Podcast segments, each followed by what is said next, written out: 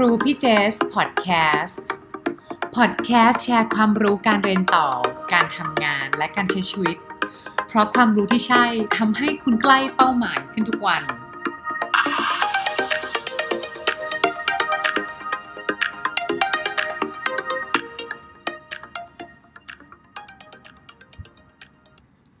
วัสดีค่ะ สวัสดีท่านผู้ฟังทุกท่านนะคะ สวัสดีน้องๆทุกคนค่ะ ขอต้อนรับเข้าสู่ครูพี่เจสพอดแคสต์ค่ะ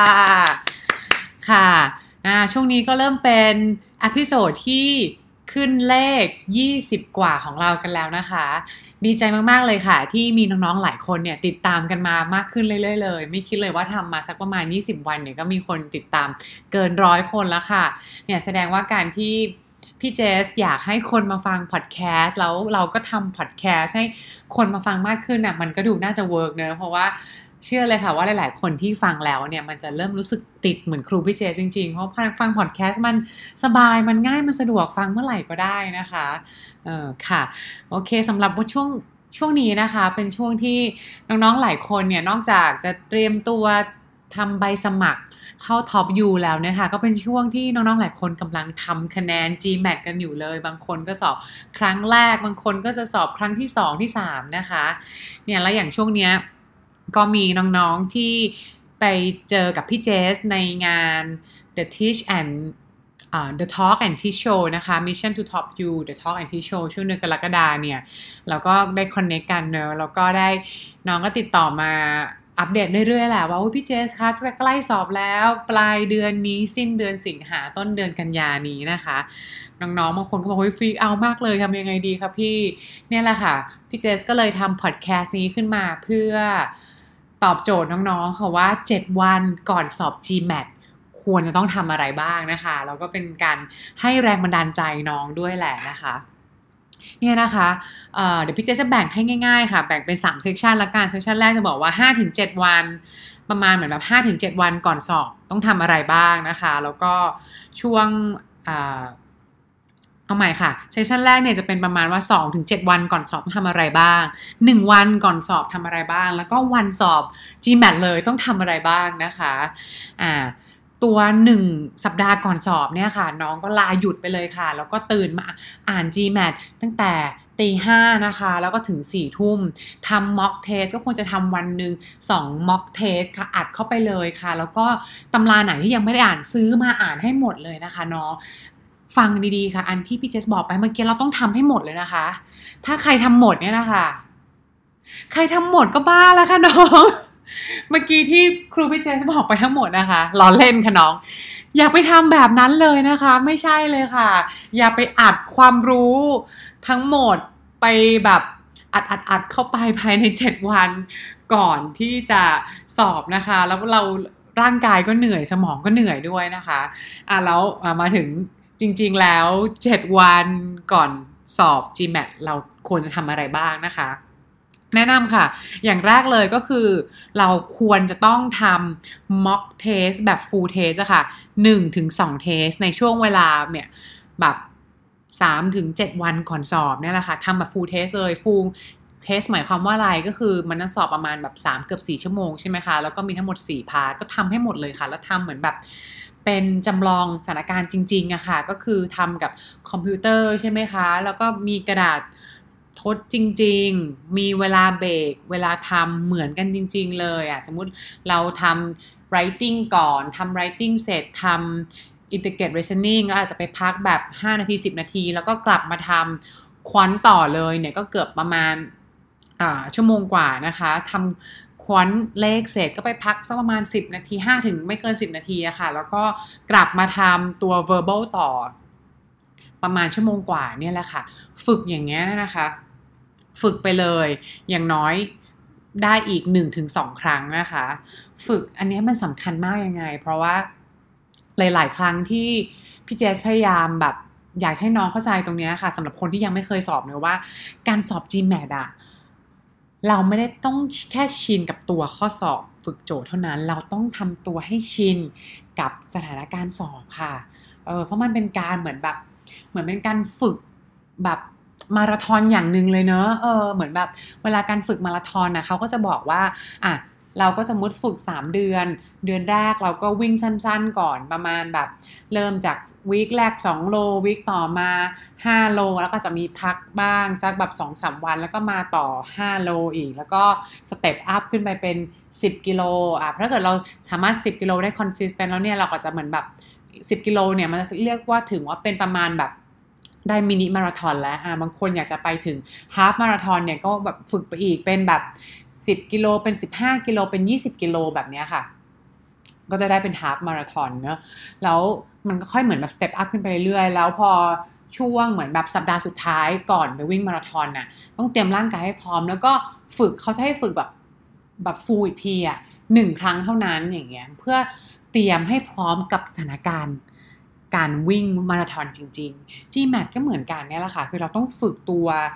สมองเราตัวร่างกายเราให้ชินกับสถานการณ์การสอบที่มันแบบ มันจะต้องมาเจอข้อสอบเหมือนแบบเด้งเด้งขึ้นมาเรื่อยๆ แบบข้อละสองนาทีอะไรแบบเนี้ย ในในเวลาแบบ3-4ชั่วโมงอะทำให้เราแบบต้องต้องชินกับใจเราจะต้องนิ่งเนาะต้องมีสมาธิอยู่กับข้อสอบข้อนั้นไม่ได้มัวแต่ไปคิดว่าทำข้อที่แล้วไม่ได้ คะแนนจะเป็นเท่าไหร่ไม่ใช่นะคะ เราจะต้องจดจ่อสมองเราให้ได้ ในการแก้ไขปัญหาข้อนั้น เพื่อให้เราเนี่ยสามารถเป็นเหมือนแบบ your best self on the test day อะเหมือนเราฝึกมายังไงอะแบบแค่ให้วัน test day เหมือนเราได้คะแนนที่ฝึกกับพี่เจสเชื่อว่าหลาย ๆ คนก็พอใจแล้วเออเราฝึกมาได้ 650 วันสอบถ้าเกิดเราได้650นะโหพี่เจสเชื่อว่าหลาย ๆ คนแบบภูมิใจแล้วเพราะเหมือนเราทำมาได้ดีเท่าที่สุดเท่าที่ฝึกมาแล้วใช่ไหมคะเนี่ยแหละ มันเลยจำเป็นมากๆว่าเราจะต้องฝึกอีก mock test ในสถานการณ์จริงอะ่ะ อีกอย่างน้อย1ถึง2 mock test นะคะ แล้วพอเราฝึกแล้วเนี่ยเราก็ต้องอย่าลืมรีวิวด้วยค่ะ ว่าแบบเราทำข้อไหนดีข้อไหนผิดนะคะแล้วก็ในช่วงเหมือนแบบสักประมาณ3-5 วันก่อนสอบอะก็จะเป็นช่วงที่เราควรจะเริ่มเหมือนแบบมารีวิวโน้ตของเราทั้งหมดแล้วค่ะว่า เรามีโน้ตอะไรบ้างบางคนถ้าเกิดอ่านหนังสือแล้วไฮไลท์ไว้ก็ไปเอาหนังสือที่ไฮไลท์ไว้มาอ่านก็ได้ค่ะเออเราจะได้รู้ว่าเหมือนแบบเอ้ยมีตรงไหนที่เราจดโน้ตไว้สำคัญบ้างนะคะ แล้วก็ถ้าบางคนทำ error log ไว้ยิ่งดีเลยค่ะแต่จะบอกว่าถ้าเกิดนี่อันนี้เหลืออีก 5 วันแล้วน้องไม่ได้ทำ error log เนี่ยไม่ต้องมาทำตอนนี้นะคะ error log คืออะไร error log คือการที่ว่าเหมือนเป็นการกำจัดจุดอ่อนของเราค่ะ โดยที่ดูว่าเราผิดข้อไหนบ่อยๆ ใช่ไหมคะ เราก็มาทำ log เป็นจดโน้ตไว้หรือทำใน Excel ทำใน Word เนี่ยแหละค่ะ ว่าเอ้ยข้อนี้เราผิดอะเราผิดเพราะอะไรข้อที่มันถูกถูก เพราะอะไรอะไรอย่างเงี้ยค่ะ ก็คือจะจดข้อที่ผิดเอาไว้ แล้วก็เพื่อให้ดูว่าเออเราคิดผิดเพราะอะไรแล้วจริง ๆ วิธีการเลือกชอยที่มันต้องใช่มันทำยังไงนะคะแล้วมีมีน้องบางคนก็จะจดไว้แบบนี้ ซึ่งก็เป็นอีกวิธีหนึ่งที่เราเรียนรู้ได้ค่ะอ่านะคะ เราก็จะได้ไม่ผิดซ้ำนะคะ แล้วก็เป็นอีกอย่างหนึ่งที่อยากจะเน้นย้ำค่ะประมาณ 3-5 วันก่อนสอบนะคะ ที่ตอนแรกเมื่อกี้ล้อเล่นนะบอกว่า หนังสือเล่มไหนน้องยังไม่ได้อ่านรีบไปหามาไม่ใช่นะคะ จะบอกว่า 5-3-5 วันก่อนสอบอะ่ะไม่ต้องไปเรียนอะไรใหม่ๆ don't learn new stuff อย่าไปเรียนอะไรใหม่ๆค่ะ มันเป็นช่วงที่ไม่ใช่มาเรียนรู้สิ่งใหม่แล้วค่ะ มันเป็นช่วงที่มาฝึกซ้ำทำซ้ำทำอะไรที่เป็นจุดแข็งของเราให้ได้ อ่า จุดอ่อนที่เราเคยรู้อยู่แล้วนะเอาที่เรียกว่าเคยรู้แล้วเคยฝึกมาแล้วก็ฝึกให้ดีนะคะ อะไรที่มันเรายังแบบไม่เคยทำไม่เคยฝึก อย่าไปเรียนวิธีการคิดเลขแบบใหม่ที่บอกว่าจุด A จากจุด B จะมาเจอกันตรงไหนมันคิดได้หลายแบบใช่ไหมเราเคยคิดวิธีไหนมาคิดแบบนั้นค่ะ เหมือนการไอ้โจทย์พวกที่แบบว่า คิดเลขที่บอกว่ามีน้ำแบบสองแก้วเทไปเทมาแล้วแบบสุดท้ายมันเหลือเท่าไหร่อะไรแบบเนี้ย มันมันโจทย์เลขมันคิดได้หลายรูปแบบเลยทีเดียวใช่ไหมคะ มีวิธีนี้คิดหลายแบบ เราถนัดยังไงก็ทำอย่างนั้นให้ ทำแบบวิธีเดิมนี่แหละค่ะให้ชินให้ชินให้ชินอย่าไปฝึกวิธีใหม่ ไม่ใช่พอเราไปแบบไปฝึกพอพี่เจสบอกว่าให้ทำ mock test แล้วพอทำหนูทำ mock test ไปหนูก็ไปเปิดเฉลยใน GMAT Club อะค่ะ แล้วหนูก็เห็นว่าใน gmatclub.com เนี่ย ข้อนี้เขาเฉลยแล้วแบบหนูเพิ่งเห็นเฮ้ยโอ้ไม่ก้อนมันสามารถคิดแบบนี้ได้ด้วย เราก็เลยอยากจะไปคิดแบบใหม่แบบเขาไม่เอานะคะ ถ้าเกิดเราสามารถคิดแบบเดิมได้ถูกแล้วเนี่ยค่ะ ให้คิดแบบเดิมเลยค่ะ อย่ามาเรียนรู้อะไรใหม่ๆภายใน 3-5 วันนะคะ ให้ฝึกทำซ้ำอ่าเนี่ยให้เน้นเลยค่ะ ให้ฝึกทำซ้แล้วก็โฟกัสอะไรที่อันนี้จะบอกว่าให้โฟกัสในจุดที่เป็น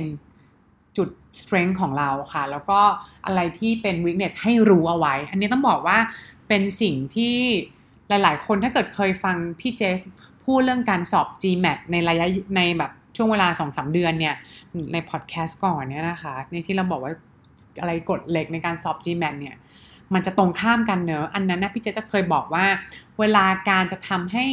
คะแนนเพิ่มขึ้นแล้วเรามีเวลาประมาณ 1-2 เดือนเนี่ยให้โฟกัสโดยใช้กฎ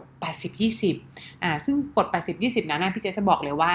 ให้เน้นอะไรที่เป็นจุดอ่อนเราอะเอาเวลาไปทุ่ม 80%แล้ว 20%เนี่ย เอามาเน้นว่าจุดแข็งของเราก็ยังเด่น คงได้เหมือนเดิม อันนั้นเป็นเทคนิคที่จะบอกว่าเป็นเทคนิคที่ใช้ได้จริงในการที่เราอ่านตั้งแต่เริ่มต้นนะคะ มีเวลา 1 เดือนถึง 2 เดือน แล้วก็อยากจะเพิ่มคะแนนใช่ไหมคะ แต่พอว่า ตอนนี้เวลาเราเหลือแบบไม่ถึง 7 วันแล้ว กด 80 20 ไม่ได้ใช้แบบนั้นแล้วค่ะน้อง เรายังใช้กด 80 20 80 20 รูได้เหมือนเดิมนะคะ แต่ใช้ด้วยกันว่า 80%เนี่ยค่ะ เอามาทำข้อที่เป็นแบบจุดแข็งของเราให้แบบได้เจ๋งๆนะคะ แล้วอีก 20%เนี่ยก็มาดูข้อที่เป็น weakness ของเราเพื่อให้พอทำได้ให้ทำได้เนอะอ่าซึ่งเราก็เชื่อว่า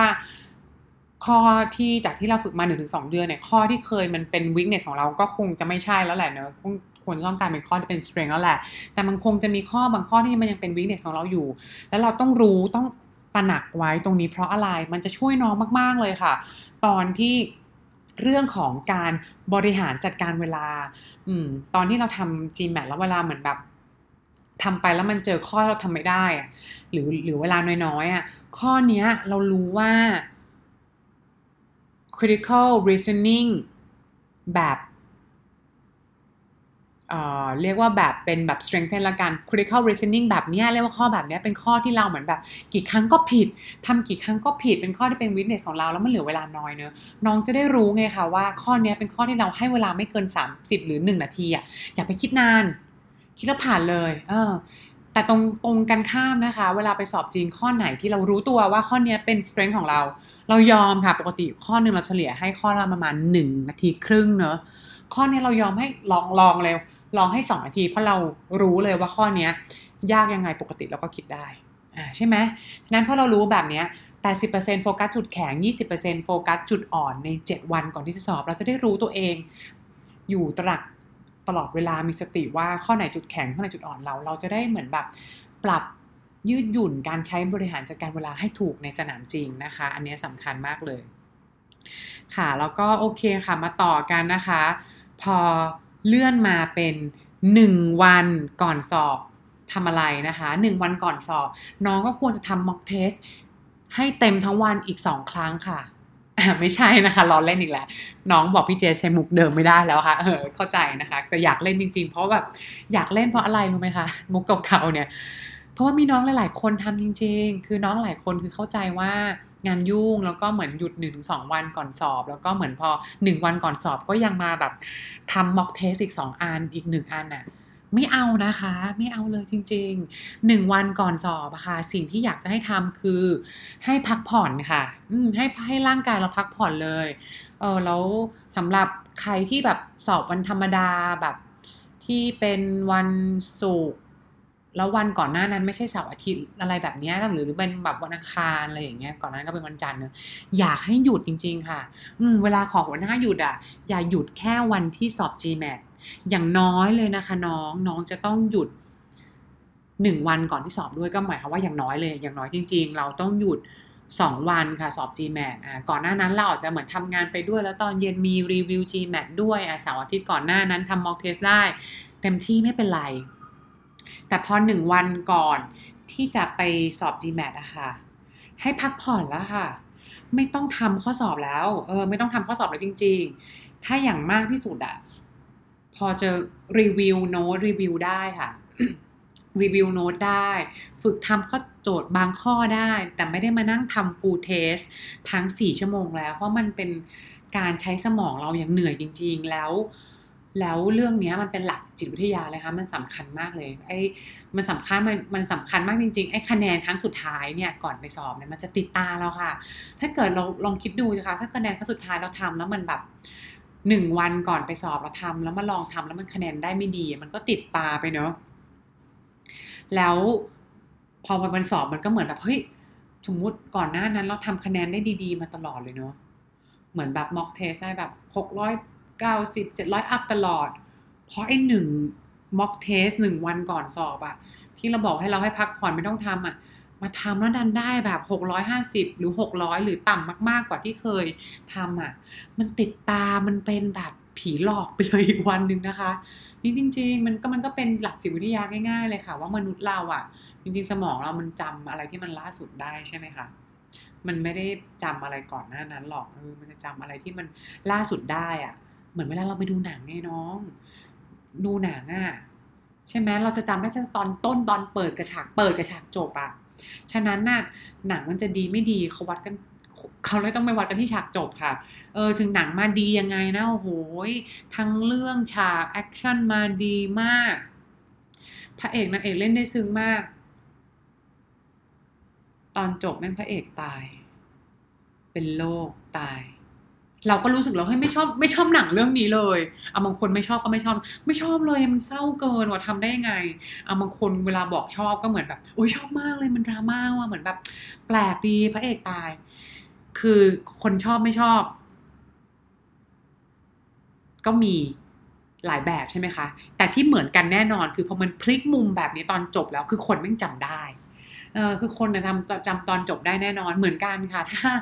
ถ้าวันสุดท้ายหนึ่งวันก่อนสอบ GMAT น้องมานั่งทำสี่ชั่วโมงแล้วคะแนนออกมาไม่ดีอะน้องก็จบเหมือนกัน ก็คือวันรุ่งขึ้นเราก็จะแบบเป็นเหมือนแบบเป็นผีหลอกหลอนเรานะคะตัวคะแนนข้อนั้นเนี่ย เออแล้วถึงแม้ว่าน้องจะแบบเออทำคะแนนได้ performance ดีจริง ๆ เหมือนที่เราฝึกมา มันก็จะทำให้เราเหนื่อยค่ะ เออแล้วเราน้องไม่คิดเหรอคะว่าถ้าเราทำได้ดีวันนี้แล้ว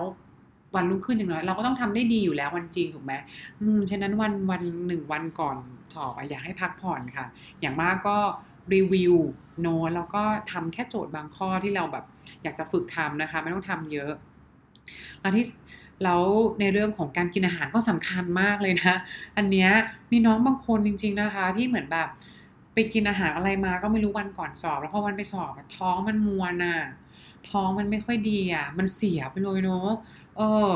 วันนี้แหละค่ะน้องคือแบบ ก็คือยอมเสียตังค์กินอาหารดีๆหน่อยนะคะ อาหารข้างทางก็อย่าไปกินฟาสต์ฟู้ดอย่าไปกินนะอาหารอะไรแปลกๆของดองส้มตำปูดองอะไรอย่างเงี้ยปลาก็อย่าไปกินนะคะ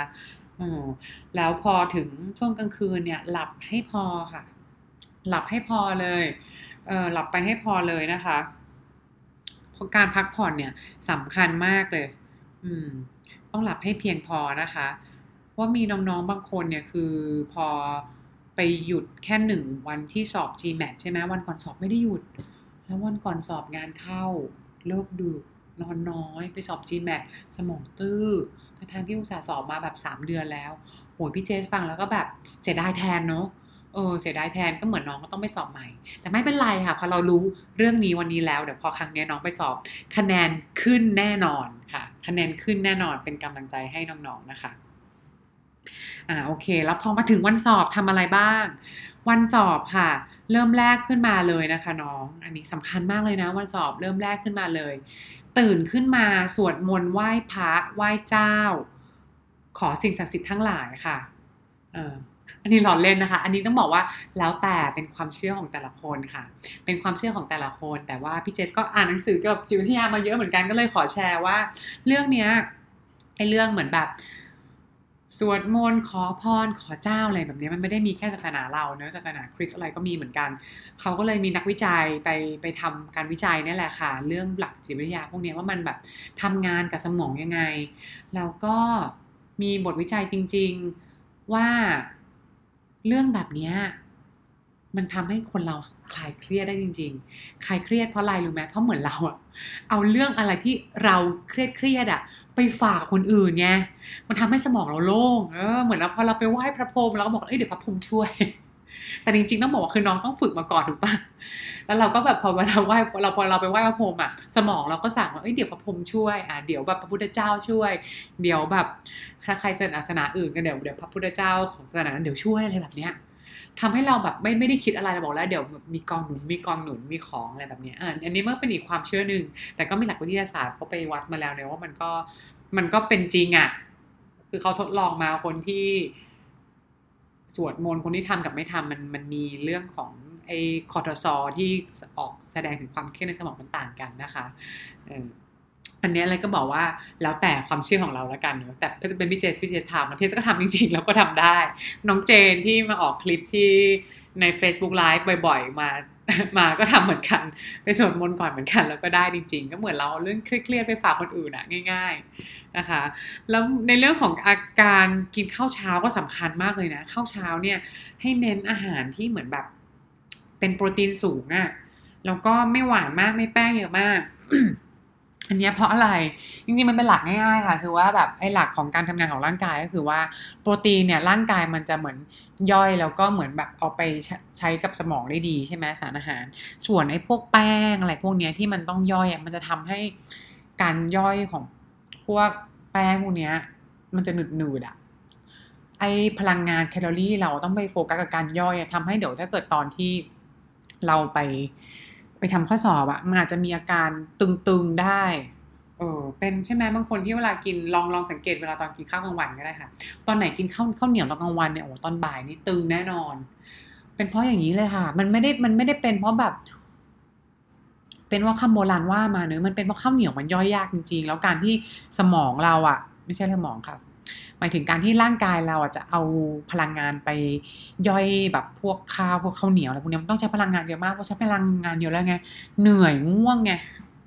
ก็ไม่แปลกหรอกที่เวลาเราไปกินส้มตำข้าวเหนียวไก่ย่างอะตอนกลางวันอะตอนบ่ายง่วงแน่นอน ก็เลยจะบอกว่าเนี่ยเราก็อย่าไปกินอะไรที่มันหนักขนาดนั้นนะแต่ต้องกินคาร์โบไฮเดรตบ้างแต่ไม่ต้องหนักมากแต่อะไรที่ไม่ไม่อยากให้กินเยอะเลยพวกเหมือนแบบของที่เป็นของหวานมากๆ มันจะทำให้เกิดอาการเหมือนแบบ sugar rush อะค่ะ น้ำตาลพุ่งสูงเป็นจังหวะเนอะทำให้เราเหมือนแบบ ช่วงแรกคือเข้าไปถ้าเกิดแบบแบบอะน้องๆกินน้ำหวานไปปื้ดนึงนะ ชานมหวานๆเงี้ยถ้ากินกินไปทางแก้วเลยใช่ไหมแล้วก็เดินเข้าไปสอบหูตอนแรกจากคึกเลยนะคึกคึกมากเลยหูสมองมีน้ำตาลมาเลี้ยงกูโคตรปี๊ดครึ่งชั่วโมงผ่านไป เริ่มดาวแล้วค่ะ พอตอนนี้ทำคอนทำบัวโบเริ่มดาวแล้วอ่ามันก็จะเป็นแบบนี้มันจะมีมันจะมีจุดที่มันตกเพราะฉะนั้นก็อย่ากกินของหวานเยอะ อันนี้เราพูดเหมือนแบบไดเอทเลยเนาะแล้วก็ น้องต้องแบบจิบน้ำเรื่อยๆเหมือนกัน เพราะว่าถ้าเกิดไม่อยากให้ dehydrate เวลาเราแห้งสมองเราเวลาทำงานอะ่ะพูดถึงเรื่องสมองเยอะนะชอบเรื่องนี้ค่ะ ก็คือว่าเวลาสมองต้องทำงานอะ่ะ มันต้องมีเหมือนกับพวก หรือร่างกายเรา มันต้องใช้พวกน้ำอะไรเงี้ยไปหล่อเลี้ยงอะ่ะเพราะถ้าเกิดมัน dehydrate แล้วมันจะทำให้ร่างกายมันเหนื่อยง่ายมันทำให้คิดไม่ออกนะคะ แล้วก็ข้อสุดท้ายที่สำคัญมากเลยในวันที่สอบนะคะ ไม่ต้องไปคิดเลยค่ะว่าวันนั้นเราจะทำได้คะแนนเท่าไหร่ไม่ต้องไปคิดเลยเออซึ่งพี่เจเข้าใจเลยค่ะว่า การที่บอกว่าไม่ต้องไปคิดอะมันทำให้เรายิ่งคิดเนาะใช่ไหมเออ จริง ๆแล้วต้องบอกว่าให้คิดว่าทำให้ดีที่สุดเออทำให้ดีที่สุด พูดกับตัวเองไงวันนี้ฉันจะทำให้ดีที่สุดตื่นขึ้นมาแล้วบอกเลยวันนี้ฉันทำให้ดีที่สุด เออ แล้วพอเราเหมือนแบบโฟกัสไปในสิ่งดีๆ แบบนี้มันทำให้เราเหมือนแบบไม่ต้องไม่คิดมากเรื่องเกี่ยวกับ เกี่ยวกับคะแนนว่าจะเป็นเท่าไหร่แล้วก็เหมือนทำไม่ดีที่สุดเหมือนที่ฝึกมา ไม่ได้ก็สอบใหม่อะถ้าน้องยังไม่สอบไม่ถึงแปดครั้งเนอะถ้าเกิดใครสอบเกินแปดครั้งแล้วเราก็ขอโทษด้วยละกัน แต่หวังว่าน้องคงยังไม่ถึงนะคะ อย่างพี่นี่หลายคนที่ไปจีไปสอบ GMAT ไปท็อป MBA กันได้อะสอบห้าครั้งเจ็ดครั้งแปดครั้ง เยอะแยะเลยค่ะ น้อยคนนะที่สอบหนึ่งถึงสองครั้งแล้วไปได้อะ เออไอพวกที่สอบหนึ่งสองครั้งแล้วไปได้อะ มันจะไปตกม้าตายตอนไหนหรือเปล่าน้อง เพราะมันสอบครั้งแรกแล้วมันคะแนนดีอะ มันสมัครปีแรก มันไม่ติดค่ะ มีหลายคนเลยนะ มีหลายคนเลยน้อง เออ เพราะเหมือนเขาไม่ได้เตรียมตัวเยอะไงในอย่างคนอย่างพวกเราเนี่ยอย่างเหมือนพี่เจสเนี่ย สอบมาห้าครั้ง เตรียมตัวสองปี